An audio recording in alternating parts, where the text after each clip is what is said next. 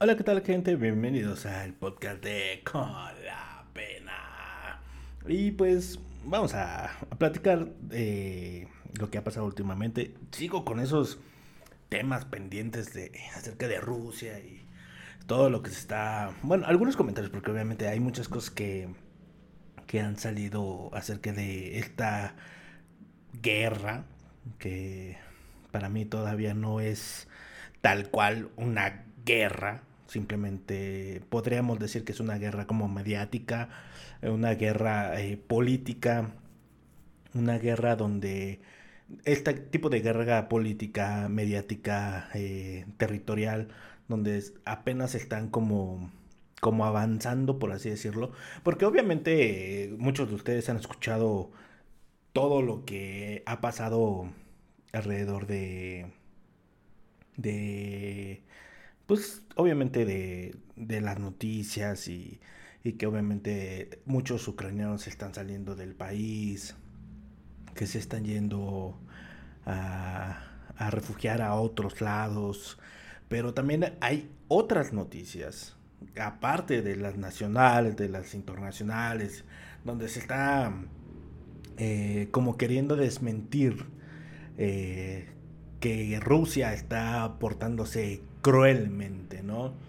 Eh, por ahí, por ejemplo, decían una noticia que, que por ejemplo, estaba un, una, ¿cómo se llama? Podría ser de, de radio o televisión ucraniano que estaba difundiendo noticias falsas y que Rusia tumbó ese, ese canal, ese, ese edificio porque estaban difundiendo esas noticias falsas, ¿no? Entonces, podríamos llegar a hablar y platicar muchísimo de todo esto, de lo que está pasando en Rusia y en Ucrania. Y, pero hay que escuchar de todos lados, hay que leer de todos lados, hay que verificar un poco la, la noticia, porque también hay noticias eh, morbosas para que la gente, pues obviamente se, se compadezca de lo que está pasando en Ucrania, de lo cómo les está perjudicando, etcétera, etcétera. Pero hay que también ver las razones de la OTAN, las razones de Estados Unidos, el por qué empezó todo esto. O sea, hay, un poco de, de historia detrás de esto que yo estoy muy seguro que mucha gente eh, en el momento que lo vea, lo escuche, eh, que se documente, por así decirlo, pues van a decir, bueno, o sea, es que también Estados Unidos tiene la culpa, ¿no? La OTAN tiene la culpa, ¿no? O sea, porque esto no, no es de uno, yo, no, es, no es de yo Rusia voy a agarrar y voy a, voy a hacer esto porque quiero, no, no, no, no. Hay, hay, razones, hay motivos y bueno, eso vamos a platicar eh, mucho después, o quizás poco a poco, pero vamos a platicar de lo que realmente me interesa en este momento que está pasando eh, aquí en Mexicalpan, aquí en México, eh, como muchos de ustedes saben, y de los que nos escucharon en el podcast pasado, lo que fue lo que pasó en, en la liga de fútbol, la liga, la liga MX. Y pues, ya saben que hubo violencia. Eso fue lo que pasó en el estado de la corregidora, en el estado de, de Querétaro. Y pues obviamente fue una bola de barbajanes lo que provocó todo esto, que diera vuelta al mundo, que nos dejaran entredicho. Mucha gente por ahí empezó a pedir que se le quitara el mundial a México. O sea, pero afición, según.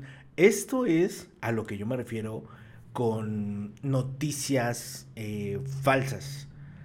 Con lo que la prensa hace para que tú le des clic a sus páginas, para que le des vista, para que le des dislike, para que le des retweet, para que le pongas un like o le pongas este un dislike o te quejes, un comentario, etcétera. O sea, todo este tipo de cosas y de noticias falsas, pues la verdad es que eh, esto es lo que se busca. Que obviamente se, se haga este tipo de, de noticias virales para que la gente a la página. Esto, esto, es, esto es un negocio, esto es dinero. La gente se busca aprovechar de todo.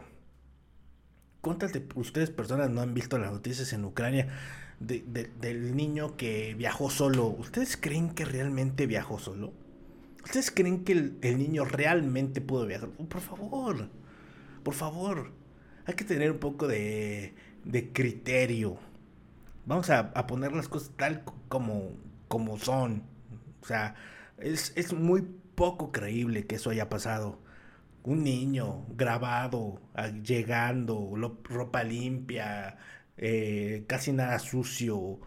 Por favor, vamos, vamos a ser más coherentes. Esto es lo que hace este tipo de, de, plataformas, mejor no, no, plataformas, sino más bien este tipo de, de medios, ya sea nacional, o ahora sí que los chidos, los verídicos, eh, no todos, no podemos hablar mal de todos, pero no sé, tus los periódicos de reforma, etcétera, etcétera, generan este tipo de noticias de morbo, porque en el podcast pasado yo decía que había 16 muertos, ¿no?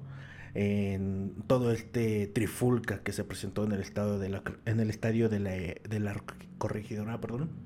Y obviamente, pues eh, es, es muy dudoso que eso no haya pasado. Pero ¿qué es lo que pasa? Nadie se ha quejado, nadie se ha acercado a, a reclamar a un familiar, porque ustedes saben que esto es muy difícil que lo escondas. O sea, tendrían que llegarte verdaderamente al precio para decir, ¿sabes qué? Quédate callado, no digas nada. O sea, eh, tendría que, que llegarte a un precio muy alto por la vida de tu familiar para que te quedes callado o una amenaza muy muy cabrona, o sea, porque pues obviamente no creo que que alguien con tantito pudor, con un mexicano, no es, es muy complicado que tiene su familia, ¿no? Entonces, no ha habido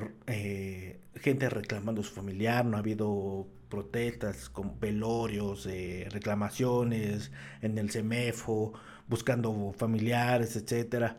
Todos los que eh, han estado en redes sociales se han encontrado en las imágenes incluso, por ejemplo, de un güey que traía el tatuaje de de dos líneas en el brazo y que lo estaban buscando, pues se veía que estaba en una de las, de las fotografías tirada en el piso desnudo. Eh, ok, o sea, mm, no es una gran imagen ni, la mejor para que tú digas que esté bien, pero ahí está. Esa es la cuestión, o sea, lo encontraste. Y, el día de hoy, en, en, el, en el hospital allí en Querétaro, se dio de alta a muchos de los que entraron al hospital. Y bueno, muy seguramente de toda esta trifulca hubo muchísima gente golpeada, eh, con, con, ¿cómo se llama? Con, con palos, con varas, con cinturonazos a golpe limpio, etcétera. Pero pues obviamente muchos, muy seguramente muchos de ellos se fueron a sus casas con sus golpes, ¿no? Pero pues la mayoría, bueno, no voy a decir la mayoría, pero algunos sí que salieron en las imágenes salieron bastante golpeados, que seguramente son los que están hospitalizados. Pero los que no se encuentran, o lo que la gente dice en redes sociales que no se encuentra, o porque la verdad es que es, es bien cañón.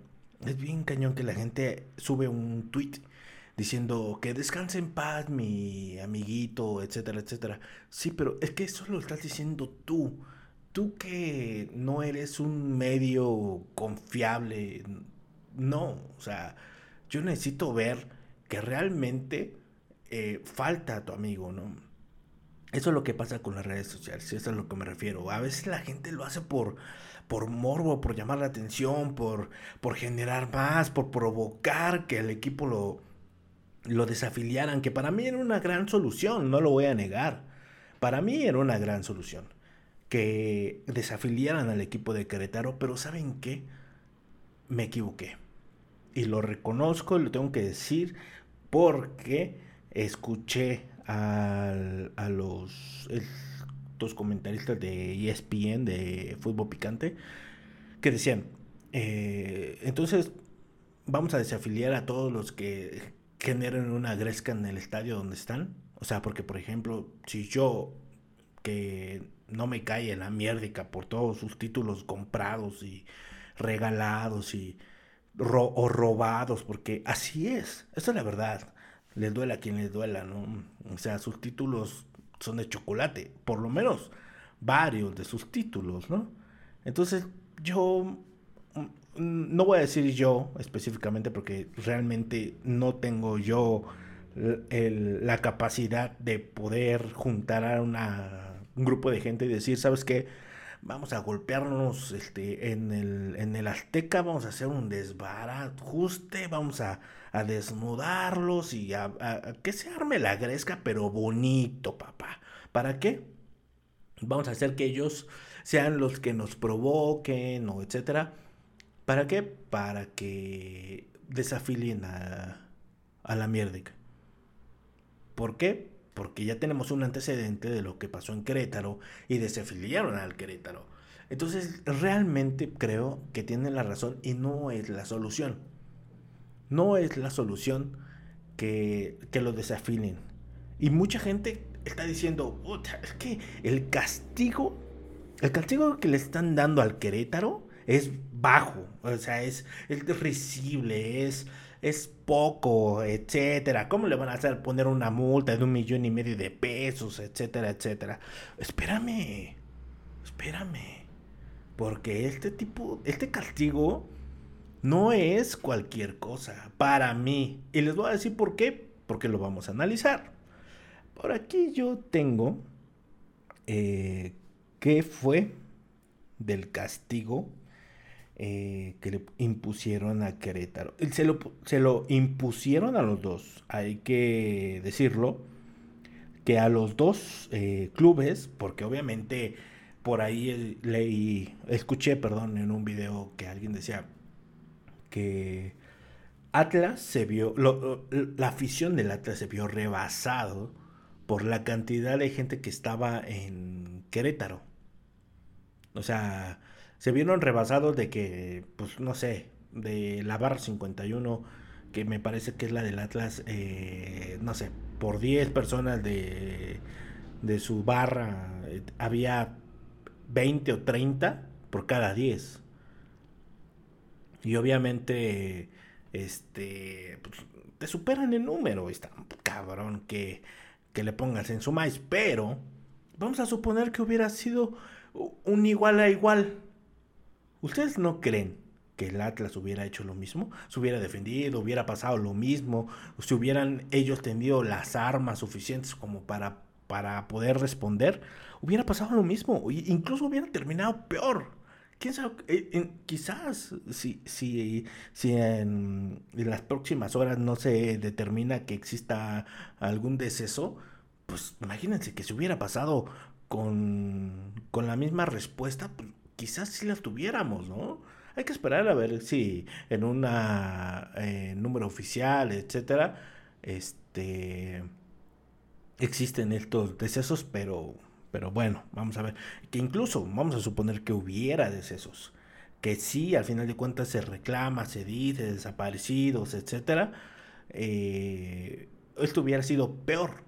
Si hubiera sido la misma cantidad de gente con las mismas posibilidades de tener las mismas armas para defenderse. O sea, hubieran terminado mal. Mal realmente hubieran terminado. Pero bueno, estaban en cancha ajena, estaban en patio ajeno y obviamente pues no les pasa igual, no les pasa lo mismo y obviamente son como las víctimas, ¿no? Y ahí les va, les voy a explicar eh, en qué estuvo, eh, cómo fue el castigo. El día de martes, 8 de marzo, se dio la junta de dueños de los clubes este para que se decidiera qué iba a pasar con el club Eh, al principio yo también estaba muy de acuerdo con que se desafiliara. Eh, después de escuchar algunas razones, etcétera, dije, tienen toda la razón. A final de cuentas tampoco los jugadores eh, y las jugadoras, cuerpo técnico, trabajadores del club, etcétera, tienen la culpa. Quizá los directivos, que también les, partieron, pero bonito. Porque, híjole, ese castigo sí pega. Yo creo, yo creo que ellos les pega a la parte directiva. Y les voy a explicar. Miren. El reporte oficial de las resoluciones del caso Querétaro Atlas. Querétaro no es desafiliado. No va a ser eh, desafiliado Querétaro. Querétaro, eh, por reglamento, va a perder 0 a 3 el partido contra Atlas. Eh, Querétaro deberá jugar un año a puerta cerrada sus partidos como local, sin importar cuál sea la sede. O sea, no importa si, vamos a suponer, por remodelación, por limpieza, por lo que sea, sea lo que sea, se va a jugar a un estadio chiquito, grande, a donde sea que se vaya, no va a tener gente como local. Eh, y sí, podrían seguir jugando en casa. Y, de todas maneras tendría que cumplir con un perímetro de seguridad por, de por lo menos de 3 kilómetros a la redonda del estadio. Imagínense, ok. Está chido, está chido, sí, sí, sí. El equipo femenil y las fuerzas básicas del Querétaro deberían, deberán jugar un año a puerta cerrada, sin gente, tampoco. Multa económica de un millón y medio de pesos para Querétaro. La barra del Querétaro está impedida de asistir a los partidos de su club durante tres años como local y un año como visitante. La barra del Querétaro. No gente normal como quizás los que me están escuchando y, y este y los que se juntan ahí en grupo para ir a, apoyar al equipo cada 15, etcétera. ¿Ok? Entonces, tres años no van a poder acudir más que la gente regular y un año como visitante tampoco van a poder, poder ocurrir. Eh, solamente la gente que, pues no sé, que está en otro estado y que le va al equipo de Querétaro pues, va a poder asistir, pero pues obviamente no son, no van a pasar de un grupo de 5 o 10 personas, ¿no? definitivamente no. Eh, la barra del Atlas no podrá visitar ninguna plaza durante seis meses, que es el castigo más leve. Eh, suspensión de cinco años. A, este es el que les comentaba. El que esta suspensión de cinco años para la, para la directiva está, está cabrón. Esta sí está cabrona, güey. O sea, Suspensión de cinco años a toda la directiva del Querétaro, Gabriel Solares, quién sabe quién chingados es, Adolfo Ríos, eh, exportero, Greg Taylor y Manuel Valverde. Cinco años de suspensión a toda la directiva, con todo lo que tenga que ver con el fútbol mexicano, sus derivados, lo que sea, esos güeyes no se pueden acercar por cinco años. Yo no sé qué van a hacer los otros güeyes, porque seguramente tienen sus empresas o, etcétera, lo que sea. Pero pues Adolfo Ríos se puede regresar a comentar sus partidos o lo que sea. Y eso sí le dan chamba, porque quién sabe. Pero eso, eso a, a, eso se dedica también ese güey, porque antes lo hacía, ¿no?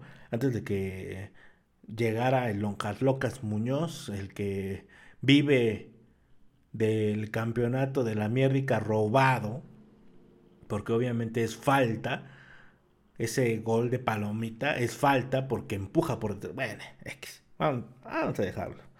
El club vuelve a ser de grupo caliente, que debe venderlo en 2022. Lo que está diciendo es que eh, yo no sabía, estoy leyendo que pertenecía originalmente a Caliente, a, su, a un dueño original, pero después se, se, le dio a, a un grupo de socios, que según Adolfo Ríos era un grupo de entre 11 o 12 personas. Y este. Y obviamente se le va a regresar el equipo, el club a caliente. Y como no existe el, el monopolio, tienen que vender el equipo.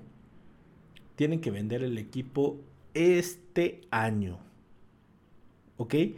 Y para los que creen que no es un castigo ejemplar, para los que creen que es un castigo leve, este podría ser el peor castigo. Este rubro podría ser el peor castigo. Y ahorita les voy a decir por qué. Porque muchos, mucho, muy, seguramente mucho, muchos de ustedes ya lo analizaron, ya lo vieron, ya lo pensaron. Pero ahí les va mi opinión. ¿Ok? Pero bueno, ahorita vamos a ese. Eh, el veto definitivo de los estadios a los detenidos que sean encontrados culpables. El Fine ID eh, que llega para la próxima temporada eh, al fútbol mexicano para tener identificados a los barristas, pero no es a los barristas porque ellos mismos dijeron que era a los grupos de apoyo, o sea, a las, a las porras. Los clubes deberán resolver esta medida para la próxima temporada, aunque desde ya tienen la obligación, chalala, chalala o sea, los grupos de animación. Sistema de reconocimiento facial en los estadios. Los clubes no podrán apoyar a sus grupos de animación, o sea que ya no te van a, te van a dar dinero. Y eh, no habrá barras visitantes en los estadios mexicanos. Por mí está perfecto, pero que sigan existiendo las barras de animación como, como la de Cruz Azul, por ejemplo, que es una barra, no es una barra, es un, grupo de animación, son porras eh, muy sanas que no, sinceramente no veo que, que, dañen a alguien, porque cuando ya se metieron en problemas este grupo, el de la sangre azul, tuvieron un castigo muy cabrón y apenas habían podido regresar con banderas, pancartas, eh, música, apenas pudieron regresar al estadio con eso y ya se lo van a volver a quitar, por lo que dijo el presidente de la liga hoy. Y bueno, si ustedes creen que la multa económica, que es de un millón y medio de pesos, es poco, si creen que el veto para solamente la gente eh, que es barrista es este es poco porque obviamente pueden entrar como persona normal, pero ya no como barrista durante tres años, es, es poco. El veto por un año sin gente, ¿es poco? No. Créanme que no. ¿Por qué? Porque el presidente de la liga te está diciendo que tienes que vender el equipo en el 2022. ¿Qué es lo que significa esto? Vamos a suponer que ustedes son empresarios. Así es como yo lo veo. Esa es mi opinión. No estoy diciendo que esto sea tal cual, etcétera. Esta es mi opinión. Así es como yo lo analizo. Quizás vea en unas horas que me equivoque o etcétera, pero al día de hoy la cosa es así. Yo liga, te estoy diciendo a ti, Grupo Caliente, que según es el dueño del club, que me tienes que vender el equipo en el 2022. Se lo estoy quitando a los socios que lo tenían y tú me lo tienes que vender. ¿Qué es lo que va a ser caliente? Ok, lo pongo a la venta. Tú supón que eres un empresario que te sobra el dinero, cabrón. Tienes un chingo de varo. Y tú dices, güey, te voy a comprar tu pinche club. Órale, güey. Te lo compro. Pero ahí te va, güey. Vas a perder marcas, güey. Vas a perder patrocinios. Porque ya nadie te va a ver. El único que te va a pagar va a ser la, la tele, porque es la que te va a transmitir tus partidos. Y por la transmisión te van a pagar. Y a lo mejor vas a tener la publicidad de la que tú ya tenías contrato en el estadio, güey. O sea, en pantalla. Pero de ahí en fuera vas a perder contratos. Eso es lo que yo veo. Contratos de cervezas de refrescos, de venta de playeras, porque obviamente la marca que, que está haciendo tu playera va a tener pérdidas. Y vas a tener que sufrir eh, la, que obviamente ya nadie quiera comprar las playeras, que no haya consumo ni de papas, ni de refrescos, ni de cerveza en, en el estadio. Porque nadie te va a ir a ver por lo menos por un año. No vas a tener ingresos por un año. Ah, pero eso sí, me tienes que pagar nómina. Me tienes que pagar la nómina de jugadores, de cuerpo técnico. Me los tienes que mantener. Aparte, creo que tienen todavía a Valencia que venía del. que bueno, que jugó en el Manchester United. No creo que te haya costado poquito, güey. Eh, no vas a tener un ingreso para poder solventar esa parte, que no creo que sea todo, obviamente, pero durante un año, pagarle a estos jugadores, a cuerpo técnico, a los que trabajan, aparte, darle mantenimiento al estadio, porque obviamente, aunque tú no tengas eh, quien aporte, tienes que mantener el estadio. O sea, el estadio no se mantiene solo, tienes que regarlo, tienes que cortar, tienes que limpiarlo, etcétera. Tienes que mantener en el, estadio y, invertir en equipo. Porque obviamente sí tienes que seguir eh, manteniendo tu, tus instalaciones completas para el equipo. ¿Qué va a pasar? Van a empezar a vender a jugadores a diestra y siniestra. ¿Quién se va a querer ir a jugar a Querétaro? Por lo menos por un año. Puede que hasta tres años. ¿Quién se va a querer ir a jugar a Querétaro cuando sabes que va a tener déficit de dinero? Que no te van a pagar. Van a tener que apostar por, por los jóvenes. Pero eso no te asegura que entres en. que estés en la mejor posición de tabla, que entres en una liguilla que es donde los equipos reciben el dinero. Ni siquiera que ganes partidos. Y para que ganes partidos y por lo menos te paguen, ¿no? Porque obviamente si tú empiezas a ganar partidos, pues también te pagan porque ganes los partidos. Pero no. Entonces, vas a tener, depende de ti, si tú quieres, vas a tener una empresa en la que no vas a tener ganancias, vas a tener pérdidas durante un año y puede que más. ¿Quién te va a comprar una empresa así? ¿Quién te la va a comprar? Sabiendo que vas a perder el equipo, que vas a tener pérdidas. Tendría que ser alguien muy cabrón. Como por ejemplo quien se suponía o por ahí estaban diciendo que quería comprar al Necaxa. Esta es la oportunidad perfecta para Red Bull de hacerse de un equipo. Red Bull tiene el capital suficiente porque tiene equipo en Estados Unidos, tiene creo que hasta tres, no sé cuántos tiene. Tiene equipo en, en Inglaterra, creo que no. En Alemania tiene su equipo el, el Red Bull Racing, mm, algo así, ¿no? Eh, pero tiene su equipo en Alemania. Tiene dos escuderías en Fórmula 1. Red Bull y Alfa Tauri. O sea, a estos güeyes les sobra el dinero. ¿Ustedes no creen que si pensaban comprar al Necaxa o invertir, no sea jugosa la idea de comprar al club? y que puedan comprar a Querétaro y que ellos digan, va, me aviento el año sin, sin este, sin pagar, digo, sin cobrar y puro pagar y pagar y pagar cámara, pero me voy a hacer de un club en México, ¿no? Porque sea como sea, Red Bull sabe hacer las cosas. Y, aunque no sea una liga top como a la alemana, van a tener ganancia obviamente van a tener una ganancia. Y pueden meter las cosas que ellos quieran, ¿no? Y pueden mejorar el estadio, pueden hacer uno nuevo, lo que sea. Estos güeyes no, no van a perder la oportunidad, ¿no? Aunque sea así. Bueno, yo creo, ¿no? Pero ahí les va. ¿Por qué esto puede llegar a ser el peor castigo más allá de la desafiliación? Ahí les va. ¿Qué pasó con Atlante?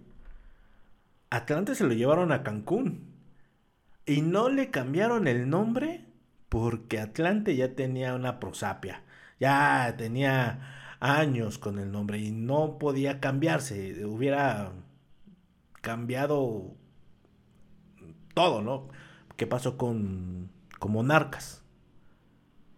La franquicia cambió y se fue a Mazatlán y tiene otro nombre. Imagínense que esto le pase a Querétaro. ¿Sabes qué? Yo Red Bull, sí, te compro el club, pero no me gusta tu ciudad. Me la voy a llevar a Chihuahua, a una sede donde a lo mejor no hay fútbol, donde hay un estadio chiquito, donde lo puedo mejorar, puedo comprar, puedo hacer uno nuevo, etc. Me lo llevo y le cambio el nombre.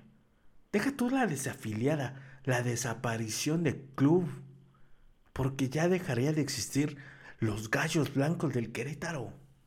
Yo creo que eso será lo peor. Que tu equipo con el que, cual te peleaste, por los motivos que hayas tenido, porque te pagaron, porque, porque quisiste eh, golpear, lo que sea. Ese equipo el que tú defendías y que toda la ciudad estaba contenta, que, los, tenía ahí, etcétera, se lo llevan a otro lado y, te, y, y, y le cambian el nombre. Obviamente ellos van a querer armar su propio grupo e inscribirse a una expansión, etcétera, etcétera. Pero todo esto es inversión. Y todavía tendrías que llegar a la primera división. Y eso cuando regrese el ascenso. Porque mientras no podrías hacer nada. Mientras no puedes hacer nada. Pero si alguien decide comprarlo, un extranjero se lo lleva a otro lado, le cambia el nombre. Es más, si ahí mismo le cambian el nombre, o sea, este, el, güey que llegue con el bar va a decir, ah, qué? Me quedo con el estadio y lo pero lo voy a cambiar el nombre. Le voy a cambiar eh, los gallos de Red Bull. habrá quien esté contento, ¿no? Pero habrá quien diga, no, ¿cómo crees? Si somos de Querétaro, ¿no? No, no se lo cambies. ¿Sabes qué? Si te parece, si no, mira, yo me lo llevo a otro lado, hago un estadio y como tengo la franquicia, pues le pongo el nombre que yo quiera. Por eso creo que es el peor castigo que le pudieron haber dado. No creo realmente que pase. Acuérdense que es un mundo muy corrupto.